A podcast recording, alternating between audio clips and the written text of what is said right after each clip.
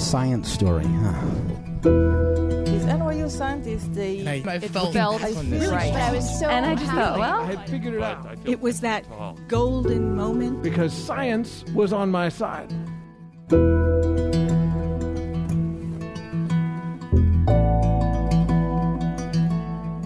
Hey, everybody. Welcome to the Story Collider, where we bring you true personal stories about science. I'm your host, Erin Barker, and this week we're presenting stories about one of everyone's favorite topics private parts. Uh, as you may know, the very first story I told at Story Collider back in 2011 was about my private part.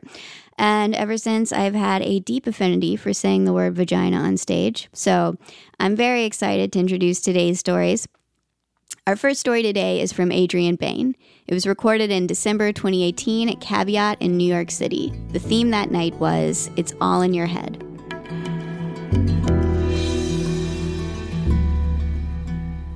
Okay, so has uh, this question is for the uterus owners in the room? Uh, How many of you have felt so lonely that you thought your copper IUD was your best friend? Anybody else?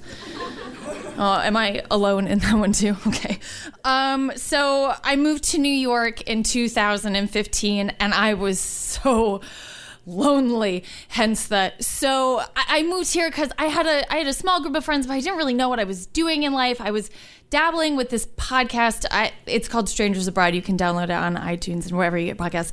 And so I was I was trying to figure out what to do with that, and I just had a weird jewelry part-time job and I was really lost. But I you know, I had a good group of friends to kind of you know, go back to. And one night we decided to go out to a party in Williamsburg.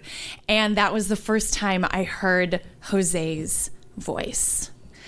It was like deep and rumbling, like the sound of a thunderstorm in the distance. And I was so gravitated towards him.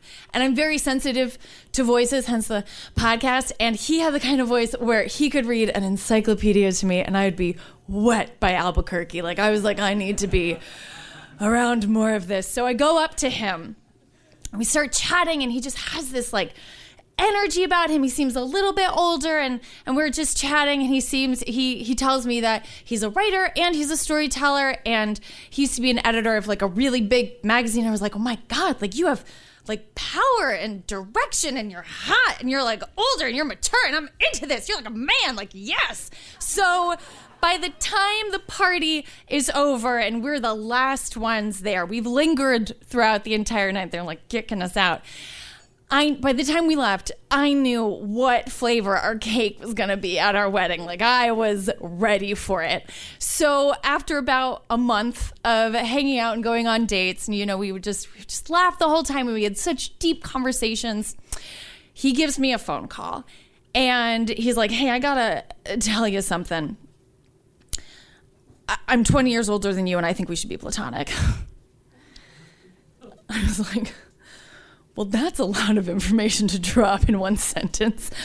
Um, and as I'm trying not to calculate the age difference between him and my dad, he goes, "I but I do really think that that we could have a great creative partnership. Like i really didn't think that we would get along so well. And you know like you can help me with my writing and and i could help you with your podcast. And i was like yeah we'll be like a writing power couple and we'll we'll we'll improve each other and we'll we'll take over New York with our writing skills and we're, this is gonna be okay. It won't be physical, but you know it'll be great. I'll still get to be with him.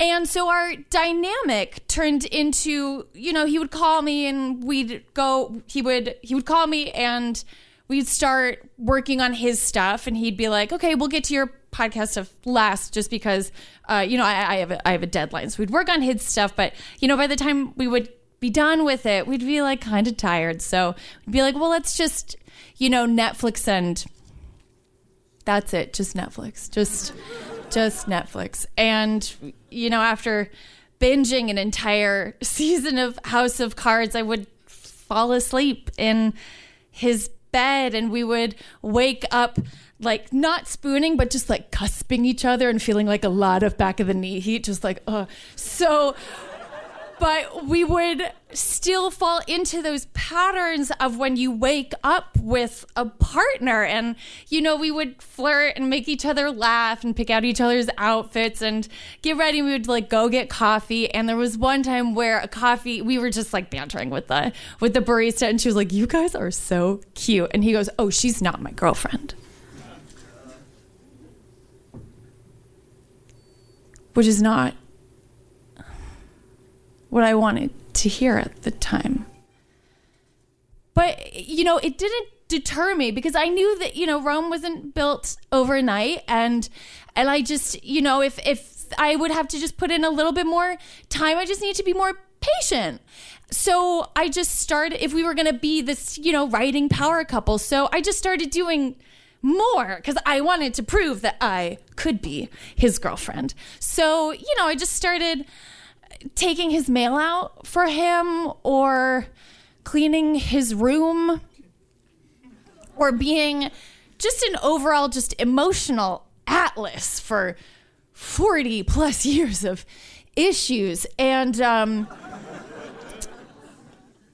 and my real friends at the time were like what the fuck are you doing cleaning a 45 year old man's apartment and he's not eating your pussy out what is going on? And I was like, yeah, but you know, someday we're gonna have a little place in the Hudson Valley, and we're gonna have a little Writers Cove and make omelets with eggs from our chickens. Like that's gonna. I just have to put in a little bit more time. Until one day, I I go to his apartment, and you know, I knock on the door, he lets me in, and it's one of those tiny Brooklyn apartments. And I, I get into the kitchen. His roommate's room is to my right, and his room is to the left. And I walk into the kitchen dash living room dash yoga studio dash writing workshop dash dining room because we live in closets in New York. And I was like, hey, I've got some podcasting stuff I want to go over with you. And he was like, yeah, yeah, yeah, let's just shoot a video for my storytelling thing, and and then we'll get to your podcast. And I was like, okay, all right. So I had written out a script for this video, and he takes a look at it and then he tosses it aside and starts to improv like he thinks he's Wayne Brady from Whose Line Is It Anyways? And it's so bad. Like he's just messing up and we're doing take after take after take. And I'm like, this is no amount of UCB classes can fix you. Like, oh my God. So uh, he can tell that I'm getting a little frustrated and that this is taking a long time. So he's like, I heard a trick. You know, like we're only being shot from the waist up. So what if, you know, just to relax, we could just take our pants off just to like ease tension. I was like, fucking 45 year old, like I see you. like I know what you're doing yeah, I am gonna take my pants off. So when I take my pants off, we're sitting next to each other, and again, like not touching, but like a lot of thigh heat, and we do a take, and it actually works, which is amazing. It's a really good trick. You guys should try it sometime. So we're like, awesome, it worked. We're done. We're good. And he's like, let's reward ourselves. We'll watch some Rick and Morty. And I was like, sure, that sounds that sounds great. So I get up, pants still off. I get up and I turn the lights off and we sit down and we start watching. So, uh, side note, I'm not like a super traditional girl. Like, I don't really need chocolates or flowers. But a kiss would be nice before you start finger blasting me. And out of nowhere, it's just like hand, hand, hand. I was like, holy well, this is happening. So, okay. So I roll over, we start making out, and he scoops me up. He brings me to his bed and he throws me there. And we're just at it like two squirrels running up a tree. It's just like four months of sexual tension. We're like at it. So after about 15 minutes, he has like this weird anxiety thing. He's like, oh shit, can you, um, can you just go up and, and lock the door to the apartment just so my roommate doesn't come in? It's a small apartment. And I was like, yeah, yeah, yeah, that's fine. So I get up, I turn the lights on, I look back at my conquest and I've never seen so much blood in my life. I've never seen, like, you know, the scene from The Shining when, like, the hallway doors and it's just like a river of blood. Like, it looks like we just came up from that. So he jumps up and I'm standing at this human. I don't know if you've ever seen blood, like blood on a human body before, but it looks like a haunted house had just hired a character of naked man covered in blood just to run around and freak people out. Like he was, it was, it was a lot. It was a lot. So we're looking at each other. We're looking at our own bodies and we're looking at the bed and then we're looking at the bed and we're looking at our own bodies and we're looking at each other. But he's not screaming and I'm not screaming, so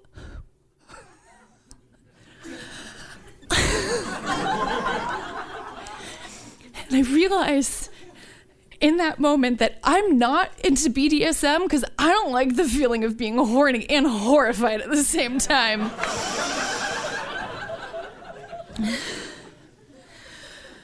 so he breaks the silence and he goes, I'm going to take a shower. I was like, oh, okay, that's okay. So he goes into the bathroom and he turns the shower faucet on. And I look over at it and I'm like, it I'm not early because it doesn't look like and then he screams.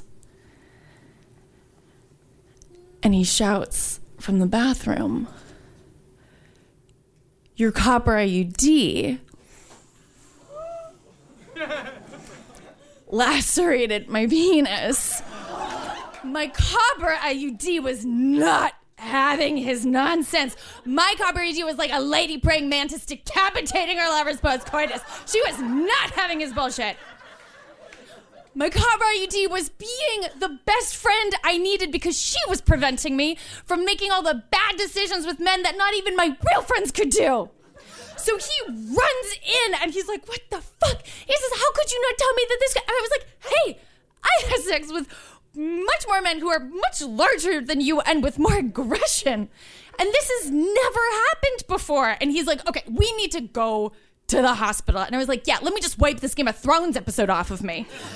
so I go into the shower and I'm just kind of like wiping myself down and being like, is this what it feels like to have filmed Psycho?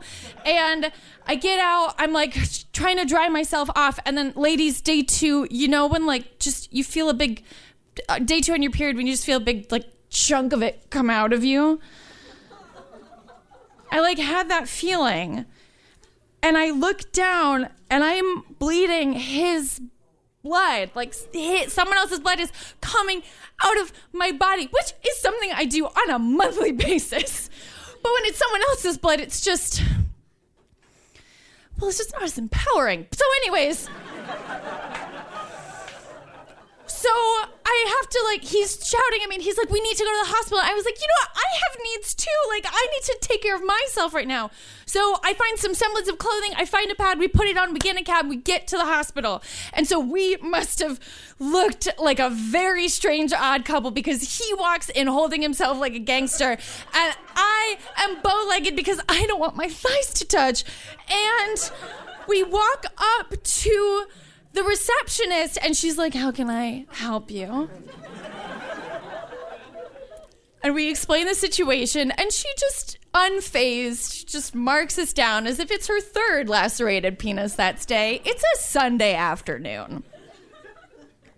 And so they take us into a separate room. They kind of wrap him up uh, before the doctor like really comes and talks to us, and we're both just quiet. and he reaches out his hand for me.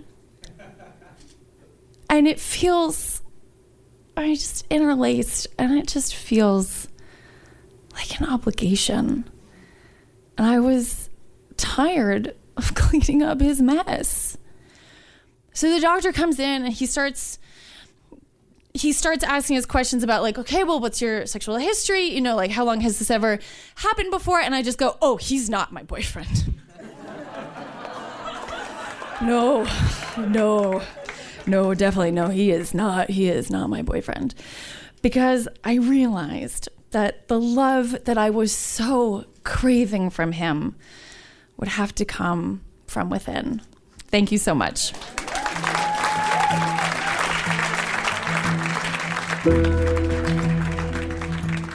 That was Adrien Behn. Adrien is a triple threat storyteller, a podcaster, writer, and live story performer. She has been featured in the New York Times and has self produced her first podcast, Strangers Abroad, a narrative travel podcast. You can find her performing around the city or in her kitchen making pies. By the way, uh, thank you so much, Adrien, for the terrifying image contained within your story. Uh, I just want to let everyone know that I have looked it up, and this kind of thing is very rare because IUDs go in your cervix and not in your vagina. So please, if you have an IUD or if you know you're in love with someone who has an IUD, please don't panic. You are safe. Our next story today is from Dana Strout. It was recorded in September 2018 at the Criterion Theater in Bar Harbor, Maine.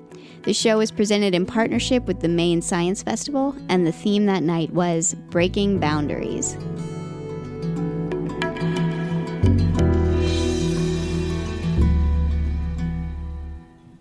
Well, it's January 3, 2003, a cold winter night. Six o'clock in the evening, I'm having dinner with my wife, and the telephone rings. I pick it up, it's my doctor. He says, Well, I got your biopsy reports back. I said, Oh, how'd I do? He said, Well, you've got prostate cancer, there's a lot of it, and it's really aggressive. But given your age and the shape you're in, we should be able to manage it pretty well. I'm thinking, manage it. Incontinency, impotency, this will be interesting. So I go back and I sit down. My wife says, Who's that? I said, Oh, that was a doctor. It says I got prostate cancer. Can I have some more potatoes, please? She says, What? I said, Yeah, give me the potatoes. She says, Wait a minute. You got prostate cancer. I said, Yeah, there's nothing we're going to do about it tonight. We'll go see the doctor later. Can I have the potatoes? Okay. So this is what started what I thought would be a long, dark, and humorless winter. But I was wrong. At least part of it. So she says, We got to tell somebody. I said, No. Now, my wife, if she has a hangnail, she has to tell her friends. She says, We got to tell your mother. No. Your brother. No. Your sisters. No. Your friends. No. Your partner. No. Your secretary. No. We got to tell someone. No. Now, I'm a pretty task oriented guy. And so to me, that translates okay, this is my disease. I'll manage it. I'll do the research, I'll find out what I need to know, and we'll go from there. And so I did. I get right into the computer, I do the research. After three weeks, I knew as much as I knew after the first 10 minutes. If you have it out, you got eight to 10 years. If you have seeds, you got eight to 10 years. If you do nothing, you got eight to 10 years. I'm looking at it thinking, hmm, I know a lot of guys had it for a long time. So I don't believe any of this stuff. And the reality was, I never thought I would die. Never, not one instance. But I was concerned about a couple of those management issues incontinency and impotency. So I go to the doctor, we do the research, we talk to him, we look at the different ways, and then I head down to Johns Hopkins. And on April 15, I have it out. They put me under, they wheel me back to my room. I got a roommate. Now at Johns Hopkins, it's all prostate cancer surgery. So they wheel me in at 4:30 in the afternoon. I got a roommate. He leans up on an elbow and he says, "What are you in for?" And he passes out. I thought, well, okay. You know, I'm in this Demerol fog. I don't know what the hell's going on. Morning, I wake up, and as I start to come to, I'm curious. What do I look like? So I pull back the sheet. And there's a couple of drain tubes. I didn't realize Home Depot had had a sale on garden hoses because I got one as a catheter. And that thing's as big as my thumb. And I'm not exaggerating. And so I spend a week there and I go home. And when they, I get home, I know I've got another week to have the catheter in. They say, just go to the doctor, they'll take it out. You'll be okay. You're going to have a little incontinence. And I'm wondering what a little incontinence is. Is it like when the dentist says, oh, this will hurt a little as they're strapping you in? Or just what does it mean? So, I go to the doctor to have it out. And Nurse Nancy is there, and she says, Nothing to this. I've done it a hundred times. You're going to have a little incontinence. I said, Okay. She says, Here's a pad to put on, because after I take it out, you're going to pee a little, I think. I said, Okay. So she takes it out, and believe it or not, seamless. Doesn't hurt, you don't feel anything. And she sticks the pad down my shorts. I get up, and do I squirt? Shh. I mean, that thing is soaked. I mean, not a little, it's soaked. She says, You may want to stop by the Rite Aid. So I do. The wife is in the car. I go in, and I'm looking. She says, try Depends. So I walk over to the wall, and they got the Depends there. But to the left of it, they've got the women's pads. That's the pro section. They've got long, they've got short, they've got wide, they've got super, they've got thick, double thick, super extra thick, super extra thick absorbent. Now, I'm an obsessive compulsive. So, what does an obsessive compulsive do? I bought one of each. I had about a five foot stack of these things in my arms as I hobble over to the counter. And on my tiptoes, I get them up there. And I hear this voice Does this person have Medicare? And around from the back, this little old lady peers. I said, What? She says, Does this person have Medicare? I said, No, ma'am, it's me. She said, Oh, you poor dear. My husband had the same thing. Don't worry, 90 days you'll be dry. I said, okay. So we go home. Now I'm sitting in this wet pad, right? So as soon as we get home, I change them out. I get a nice super absorbent one. I stick it down there. That's pretty good. I'm feeling okay until I move. Now, the thing with this is if you're standing up, like I am now, there's no problem. If you're laying down, there's no problem. It's only when you flex. And so you flex and you squirt. You flex, you squirt. You flex, you squirt. You flex, you squirt. All I can do is sit on the couch and watch TV. Every time I move, guess what? A day and a half later, I look down and I've got the world's worst case of diaper rash. I mean, that thing should be in a textbook. I'm looking at it thinking, this ain't going to work. I got 89 days to go. So I got to figure something out. And I'm smart, right? I'm a lawyer. We, we figure things out. So I hobble down to the kitchen and I get a great big white trash bag. And then I hobble back into the bathroom and get a great big thick bath towel. And then I hobble over to the kitchen. I reach up and I take down the box of Ziplocs. So I take them upstairs to the TV room, put the towel out. First, I put down the plastic bag, then I put the thick towel on it. Take all my clothes off because I got to dry out. I mean, I cannot, I cannot go like this. So I take the baggie, right? And what do you do? You zip it on. Now, when I move, now I can see myself. I can see what's happening. And after a day or so of sitting there, I'm pretty good. I go to sleep with the thing, it's okay. But it's not real good for walking around because it wants to come undone. We got to figure something else out. All right, I'm smart. I'm a lawyer. So I'm sitting there thinking, thinking, I got it. Lu- unlubricated condoms. That'll work. I'll just put one on and tape it, unroll it a little bit, a few inches, and when I move, it'll be fine. So, you know, when you've had cancer, your friends say, if you need anything, give me a call. so, I do. I call my buddy Mark. Hey, Mark, you want to take me to the drugstore? Mark's a discreet person. He doesn't ask why. He knows I've had the surgery. I did tell him. And we go over. And I head to the family planning section. He says, A little optimistic, aren't you? I said, No, no, no. I'm going to buy some condoms, some unlubricated ones, so I can tape on the end of my dick so I don't, you know, pee on everything. He says, Whatever. And walks off. He's not going to be part of this shtick, right? So I go through and I find a box, just what I'm looking for 36 Trojan unlubricated condoms. I didn't know they were that expensive, but. So I got money. I walk up to the counter. I put them down. The gal says, Anything else? I said, No, this should get me through the weekend. and so I leave. He takes me home. I go upstairs. I get down to my favorite TV spot. Now, I'm careful. I still got my bag. I still got the towel. I tape this thing to me. I take a little quarter inch piece of tape, right? This is not a surgical operation.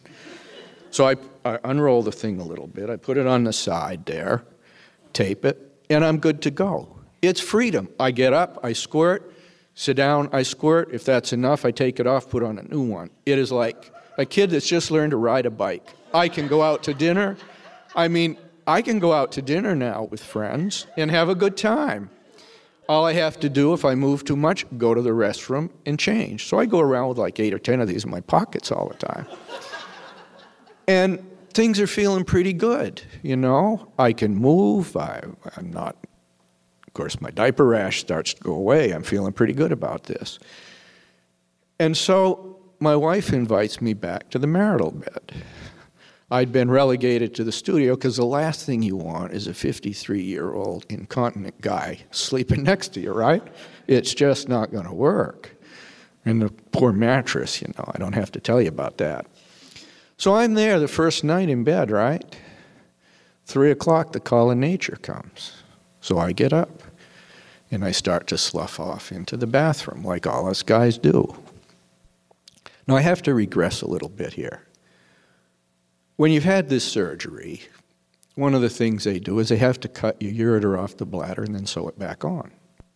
And one of the fears I had, and one of the fears all the guys I've ever either mentored or talked to about it have is this what if it comes apart inside?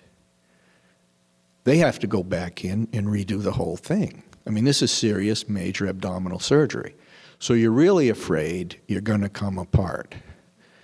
And so I do what every guy does. I slough into the bathroom, eyes half closed. And every guy here will understand this. You just reach down, you pull up the toilet seat, right? Put your hand out, lean against the wall, got your eyes closed, you're positioned right above the toilet, and you let it go. And God, does it feel good? It's the first time, and it's just going. And then it dawns on me there's no sound. There's no sound. I've come apart. I'm peeing inside of me. And just as I have that thought, now you've all seen these World War II movies with the submarine and the torpedo as it heads towards your favorite boat. Well, I mean to tell you, when that condom took off, it put those torpedoes to shame. That thing buried itself so deep in the water and made so much noise, it woke up my wife. And I'm in there laughing, and I'm laughing, and I'm laughing, and I'm laughing. And she says, What the hell is going on? So I tell her the story, and she starts laughing. And I walk over to her in bed, and we're both laughing, and we're holding each other. And I think that was the moment we knew it would be okay. Thank you.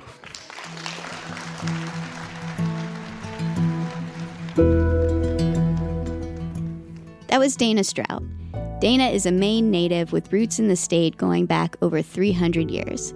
He is a practicing attorney in the Camden Rockport area, specializing in construction law, as well as a photographer working in 19th and early 20th century processes. He was also an on air programmer for many years on WERU Community Radio. He currently lives with his wife, Dorie, and two cats in Camden. Story Collider is grateful for the support of the Tiffany & Co. Foundation and of Science Sandbox, a Simons Foundation initiative dedicated to engaging everyone with the process of science. The Story Collider is led by me, Artistic Director Erin Barker, as well as Executive Director Liz Neely, with help from Deputy Director Nissa Greenberg, Operations Support Manager Lindsay Cooper, and the rest of our amazing team. The stories featured in today's podcast were from shows produced by Paula Croxson, Tracy Rowland, Nissa Greenberg, and Skylar Bear. The podcast is edited by senior podcast editor Zoe Saunders with help from Gwen Hogan. The theme music is by Ghost. Special thanks to Caveat and the Criterion Theater for hosting these shows, and to all the IUDs out there. protecting women in more ways than one. Thanks for listening.